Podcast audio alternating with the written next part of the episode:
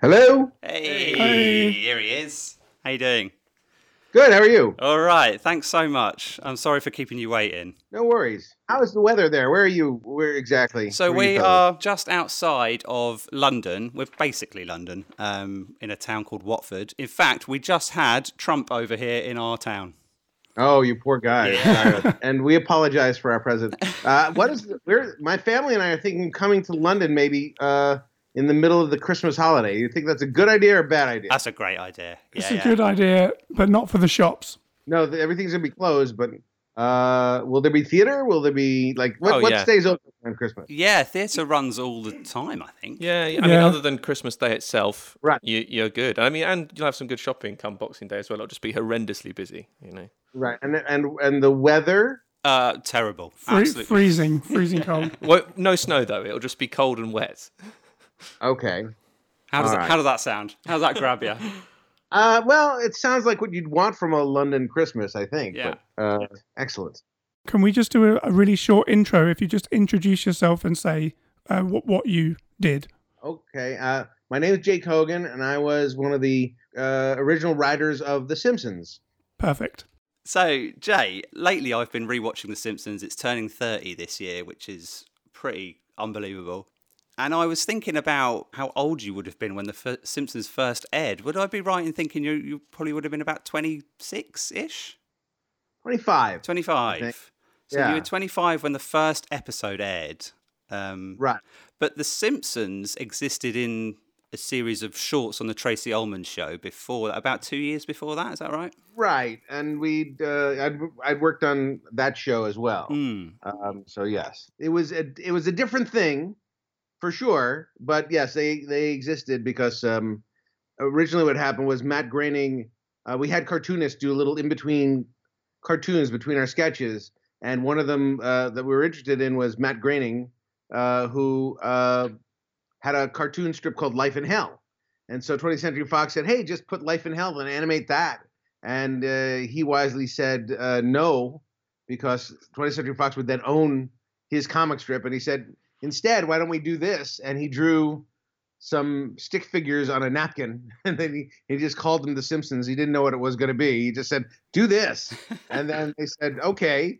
And then that's what The Simpsons became. They said, you could own this dumb drawing, not my beautiful uh, Life in Hell comic strip. Amazing. And that's what happened. Yeah. So, were you involved in the writing back then, or was it purely for the for the half hour prime time stuff? I was, we were, my partner and I, Wally Wolodarsky, were writing sketches for the show, and we were sort of around watching them make that, those little shorts and uh, running into people every now and then. There was a guy named Paul Germain who was mostly uh, a, a producer who was kind of responsible for making those things happen on the show. Uh, but no, we didn't write those. We just sort of watched them and watched people sort of like them, especially people in our studio audience when we showed the cartoons back. They really seem to enjoy The Simpsons. And Jim Brooks, being no dummy, said, We should probably make a show about that. Wise man. Yes, it was Wise Man. Good choice. So, one one thing I think uh, surprised me was everybody seemed to like it, but Tracey Ullman, I believe, didn't. That's right. She did not like it at all. Uh, I would uh, say that uh, you know she refused to be a voice on the show. She uh, uh, uh, had no part in it. Kind of didn't like it, but but uh, th- there you go. It's you know what? It, it to be fair, she didn't care about the cartoons. She was making a sketch show where she got to play different characters and got to uh, you know use sing and dance and do all that. Kind that was the show to her, and this cartoon was uh, not that important. So fair enough. And and by the way, there were like several other cartoons on the show that also sort of went away and nobody cared about and was fine. This one just happened to be the one we picked up on and made into a show, and she didn't uh, get it. I mean, she she meant she probably got it pretty quickly after it aired, but uh, she didn't get it right away. Well, good night, son. Um, Dad, Yeah? what is the mind? Is it just a system of impulses, or is it something tangible? Relax. What is mind? No matter. What is matter? Never mind. Thanks, Dad. Good night, son. So the first four seasons that was that was your that was your gig, wasn't it? Series one to four, so up till about Yeah. yeah ninety three ish. Right. Um, how did it feel when you were first writing those first few series? Did it feel like was it exciting? Did you feel like you were like changing comedy or anything? Oh God, no. Uh, we just felt like we were having a good time. Uh, we didn't think this show would be a revolution. We just thought it'd be goofy. Uh, we actually thought we we we were lucky. They, the 20th Century Fox said they would make 13 episodes of the show, so that's good. And so we thought we had 13 episodes to write of this weird cartoon, um, and was especially freeing for my partner and I because we'd been writing sketches for several years, and the sketches, you know, take place in generally one set, one room, um, and it was just uh, it's confining as a writer. Suddenly, you can write cartoon where you can write uh, a, a small line in a brand new location, and they'll they'll make it. So the storytelling was a lot more free. We could go anywhere and do anything, and have you know hundreds of people in the episode instead of two. Uh, so that was loads of fun but we didn't think we were uh, revolutionizing TV at all. We just thought we were just making a, a funny cartoon that would make us laugh. So there wasn't any pressure then because there was no expectation. Well, we had hopes. Uh, the people making it were hoping to do spend millions of dollars to not write to create a flop, but my the rest of us were just thinking, well, we hope it'll go uh, come out well. But for the most part, we weren't calculating anything because that's a fool's errand. We can't you cannot calculate a hit. You you no one knows what will be a hit. Uh, but you just try to make the best thing you can. And and do you have a sort of a memory of when you realised that it was a success and that you were onto a winner? And what was that like for you? Oh, it was amazing. I do have a when we premiered our uh, the first episode they showed, which was uh, the seventh episode we made, a Christmas episode or something like that. Um, it was a big deal. A lot of people watched it, and a lot of people liked it, and almost instantly from that moment, it was a gigantic thing. Like from the first time we showed it, it was breaking records at the, the network, and everybody was talking about it, and it was it was you can tell when you're on a show like that or when something big happens when when you, if you were involved in Star Wars the day it it opened you'd say okay this is a big deal a lot of people are coming to the theater it's it's uh, having a real impact. And then it got bigger and bigger and bigger same with the Simpsons. A few months after it aired uh you know the products started coming out and uh, bootleg T-shirts and uh, people were talking about it in the news and it was just like he was in the culture in a way that nothing I had done before had been in the culture. Uh, not that I'd done that much, but you know, you, it's it's it's a very interesting ride to see how when something gets picked up, it's it's big, and then you also can see the decline over the years. I'm glad you said that first. You know. Well, we're, I think we'll probably come to that. Um, but what I was um, really interested in was um, Robbie and I have noticed this over the years, and I'm sure it's been written about loads. But I always noticed the the in the writing there's this sort of three act joke. Um, I'm thinking particularly like to pick an example out of the air would be um, when Homer and Mindy are ordering room service and Mr. Burns's office, the buzzer goes and Smithers says somebody's ordering room service to the charging it to the company, Someone is charging room service to the company, sir. which is funny enough that Mr. Burns would have a buzzer in his office to alert him. But Right. but then Mr. Burns then says, "Well, we'll see about that," and releases these flying monkeys, which is mm-hmm. another step on it. Well, we'll just see about that. Fly, my pretties. Fly! But then to top it off, like the cherry on the cake, is that they crash to the floor below and cars crash, and he says, "Continue the research." Uh, continue the research. It's like this magic three acts to it. Like one of those jokes is enough, but right. like, so what? My question, I guess, is like, how do you how do you nail that? How do you build on that? Well, I mean, it's again, it is uh, uh, not a form, not a formalized process. You have a concept, and you can keep going on any concept forever and ever if you want to. I mean, that joke uh, could have gone on beyond that. We could have Yeah. gone down the street. We could have seen the monkeys in the monkey hospital. We could have gone. You know, there's a lot of things that could have happened after that, but you know, we have to go back to the story eventually. So it, it depends on how many good jokes you can squeeze out of that moment and whether it's worth it, whether it's worth the detour. Sometimes a lot of jokes are written that aren't shot or that we cut or that we change. Um, so it's it's not um, there's no magic formula to it. It's just uh, if you're writing and you have a flight of fancy and you're writing a cartoon, you can do it. You can say release the flying monkeys. and uh, a lot of shows I work on, I, that's not an option. I wouldn't be able to show the flying monkeys on Frasier. Um, they're not going to pay for them, uh, the, the, CG of them or anything like that. So Cheapskates. it's yeah, it's so it's it's it's just the nature of cartoons and the nature of uh, uh, cartoons being broader and you can suspend disbelief in a different kind of a way. It's kind of the same way that Family Guy cuts away to their jokes all the time, and uh, you know, so it's it's something you can do in cartoons that you can't do very well other places. Um, I had a kind of question following on from that actually. So you mentioned that you know the jokes kind of go and go, and and it's like an idea that can can can be run with. There's certain episodes, two of which come to mind, which is a streetcar named Marge and my I think my personal favorite Simpsons episode ever, which is Homer at the Bat. Both of which heavily reference um, source material like Streetcar Named Desire, and I believe it was a film called The Natural. So, for the writing process for those kind of things, is it that someone comes in and goes, "Hey, I've got an idea for this episode based on this," and then you run with it for the whole episode, or or is it still more of a piecemeal approach?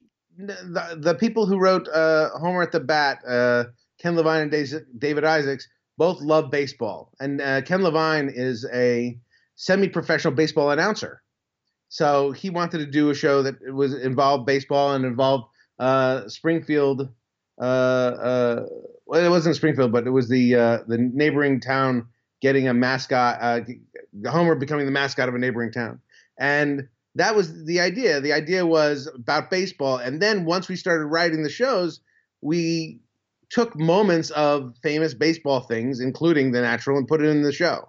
So the idea the show came first, not the idea for what uh, what cultural icon could we make fun of. Streetcar Named Mar- uh, Marge was, you know, uh, about public theater, about Marge sort of getting involved in in community theater uh, and being distracted from the family. That's the story.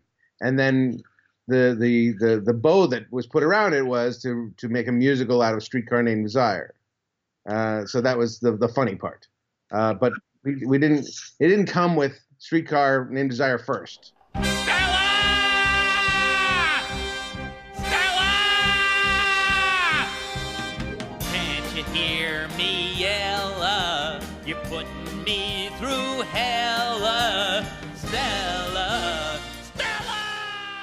All comes together gradually. Yeah, I mean, when we're writing a scene, for example, there's a scene in I saw it recently in a show called Bart the Daredevil that uh, my partner and I wrote, and uh, Bart is riding a skateboard and he's going to jump over a, a, a, canyon.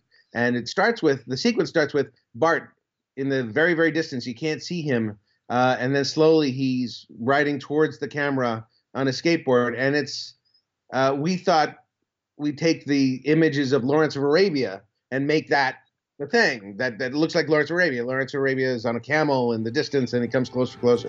Where is he? I thought he said noon. Aw, he's just doing this to build a suspense. Whoa, what a showman!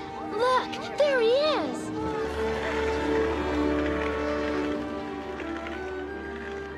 So we just stole it for no particular reason other than we just thought it was a very interesting image and great for this particular moment, and it's in our heads, and we put it in.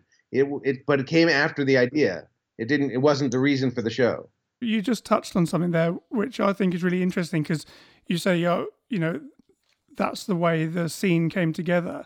And I, one of the things I absolutely love about early Simpsons is the amount of niche references, pop culture references that are in there. Uh, one um, that I know you worked on was um, Old Money, where Grandpa, Grandpa gets loads of money from Bea, and there's that scene where he's sitting in the diner, which is the Nighthawks Edward Hopper thing. Right. And is that the kind of same thing that you've just kind of come up with these ideas as as as it's going along? Yeah, it's exactly right. So we've got to do a diner. You know, we've got a lot of different diners to choose from. Barry Levinson's diner. We can do the Edward Hopper diner. We could. There's lots of different things that we could do. And um, you know, early on, a couple episodes in, you The Simpsons. It's all fresh. It's all new. You haven't done it before. By 30 years in, you've covered everything. so a lot harder to do that kind of stuff. But it was more fun for us. Also, the references we were making in 1989 about movies that were had come out in 1972 the audience was more familiar with than you know now in 2019 or 2020 that's a much greater distance. And some of the a lot of the audience hasn't seen a lot of those movies so i don't know if they'd get the joke mm. Hey, McBain, you keep eating them hot links, you're never gonna make it to a pension. Come on, live a little, Skoey. No, thank you. Got me a future, partner. I'm two days away from retirement. My daughter's graduating from college. Little Susie's growing up. And as soon as we nail Mendoza, my old lady and I are gonna sail around the world like we always wanted. We just christened the boat. Oh, yes, sir. Everything's gonna be just I've been watching a lot of series one lately, and you forget about a lot of the early characters that start to get introduced. Were there any that you were solely responsible for, or do you have a general idea like we need a police officer, we need a lawyer, etc.? well every episode we create characters and they'd stick around then we try to reuse characters that were already created so yeah we're when my partner and I created uh, Lenny and Carl, and we created Sherry and Terry, and we created Smithers and Burns, and we created uh, Grandpa Simpson, and we created uh, Sideshow Bob, and, and we created. I mean, there are literally hundreds of characters we created uh, that were just some Kent Brockman, and we, we there there are tons and tons of them, but they were often just one line or one joke or one moment, and then over time they became bigger bigger deals uh, because other people then used them. You know, Yeah. the, the creation of the character isn't a full blown creation often in each script. It's a development over time. Do you have a Do you have a favorite? Uh, Homer is my favorite character. I mean, uh, the, the, the, to be able to write for Homer, I didn't create Homer, but uh, Homer is the most fun to write because he's an idiot. It's fun to write idiots. I, I nearly said write what you know, but that's what an insult. No, it is right what you know. Absolutely. You take your most base instinct and put it down on paper, and that's Homer. Dealing! How could you? Haven't you learned anything from that guy who gives those sermons at church? Captain, what's his name? We live in a society of laws. Why do you think I took in all those police academy movies? For fun? Well, I didn't hear anybody laughing. Did you? Except at that guy who made sound effects. hog, hog. Where was I? Oh, yeah. Stay out of my booze. When you started out, James L. Brooks said to you, "Don't worry if you've already seen it. We're doing it differently." And I was wondering, like these days, everything seems to have been done mostly by The Simpsons. Um, and I was wondering, like, what's on TV today that that still feels fresh and new and exciting to you? Well, um, so many things. I just I just watched The Mandalorian. Oh yeah, that's great. It's uh, I, I'm a big fan of Star Wars. I'm a big fan of Zatoichi, uh, which I think he took uh, Jon Favreau seemed to take a lot of. Uh, do you know Zatoichi, the baby cart, the Japanese baby cart movies? No. Is that the blind thing? Is Pardon he, me? Is he blind? Is it blind? That's the blind. no, There's another one called the Baby Cart, Lone Wolf and Cub, where he's uh there's a guy, a samurai who's has a baby, and the he fights he fights people, but he's in charge of the baby. This is the Mandalorian uh, is in charge of a baby and still has to fight, and it's very interesting. So uh, it's I think he, that's where they took it. It seems like some weird combination of Sergio Leone, Star Wars, and the Baby Cart movies. So, uh, but it's very cool, and uh, um, I'm watching you know lots of stuff on uh, on on platform on streaming platforms and on uh, TVs, you know, cable and uh, it's, you know Silicon Valley is funny. Um, you know, uh, there's lots of good stuff on, on TV and lots of really interesting dramas and everything's it's it's a golden age of TV. It really is. Speaking of golden age, um, it's a nice little segue here. Um, it's often considered that the golden age of The Simpsons was series one to eight, let's say, um, and then public opinion seems to dip off a little bit after that. I was wondering what's your what's your take on the the criticism post golden age? I think that if you opened the greatest restaurant in your city and everybody started eating there and said the food was incredible, by the eighth year, they'd say, eh, let's not eat there anymore. it's just okay. I'm sick of that place. Um, and I think that's what happened to The Simpsons. The Simpsons is a great restaurant serving great food and has been serving great food for 30 years, and people just got used to it. It had the show hasn't gotten worse. The the audience has just gotten used to it, and that's not fair for the writers. Yes, every now and then there's a crappy episode, and every now and then they didn't do the best they could do, but consistently for 30, I watched the show a lot and it's really good you know? I mean it's really terrific and always something funny and always something interesting and uh, clever and you know still taking on today's culture whatever that is. They move they they they grow. I don't know. I think it's pretty good. And i'd say the same thing about south park and the same thing about family guy. They're still good shows even though the format is something we all gotten used to. Yeah, I think that's a really, really interesting way of looking at it as well. Like, I, I never really thought about it like that. I do think South Park is a good reference though, because I just think as that becomes more satirical and more uh, current affairs related, it kind of just it doesn't seem like there's an end in sight for that show because human history is still going on. Well, I feel the same way about The Simpsons. We, you know, when when when we do a, a high school flashback show, um, uh, then we are we're just doing it from flashing back from the day we're making it. So the flash, the you know Homer and Marge. If Homer's 35, uh, you know he he went to high school 20 years before that.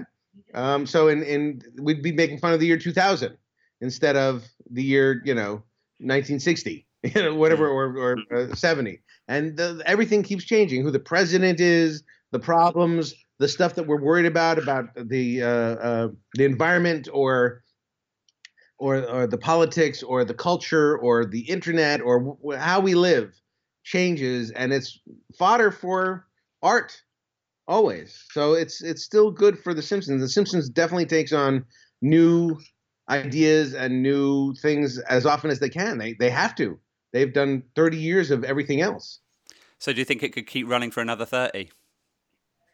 I think it absolutely could. It won't, but it could.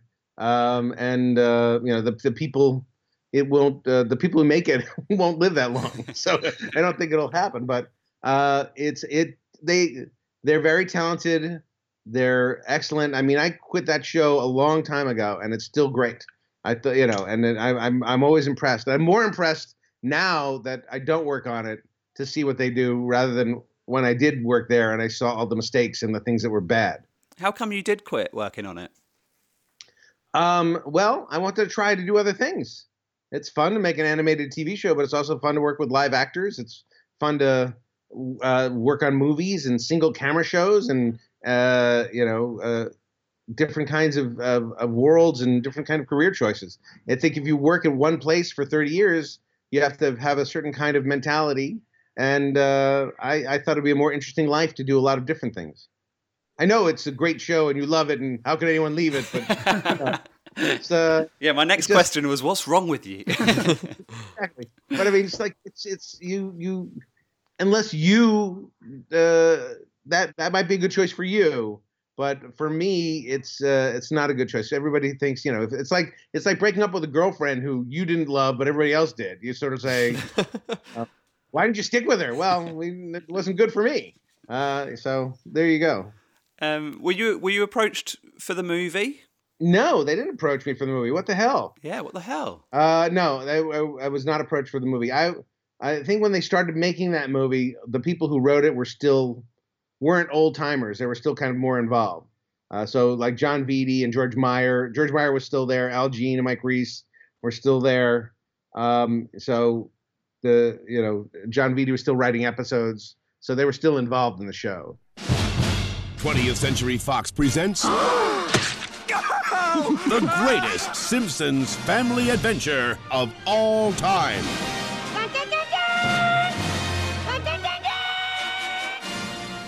What are you doing now, Jay? What's your current kind of work, and is there Uh, anything? current, Mm, I just finished uh, working on a show called uh, School of Rock, based on the movie School of Rock. Uh, it was a musical show for Nickelodeon.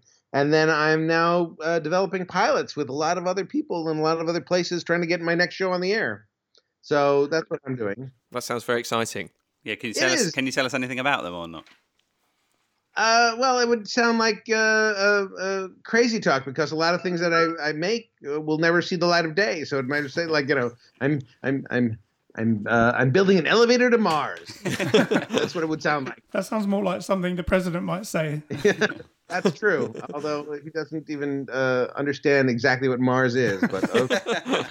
um, uh, yeah, we. I'd like to apologize. Do most of your 30 listeners are they in the UK? Yes, yeah. On behalf of the Americans, let me apologize on for my president.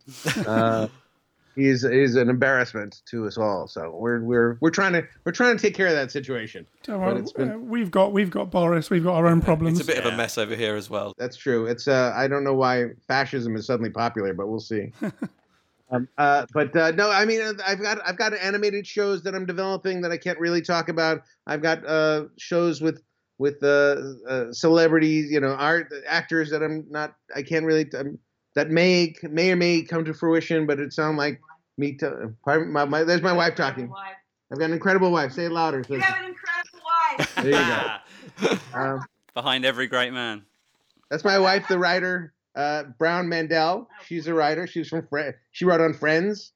You know, Oh, so wow. if you have a podcast about Friends, you should call her. Right, that, we're taking that as a binding contract, so we'll give you an email soon. Okay.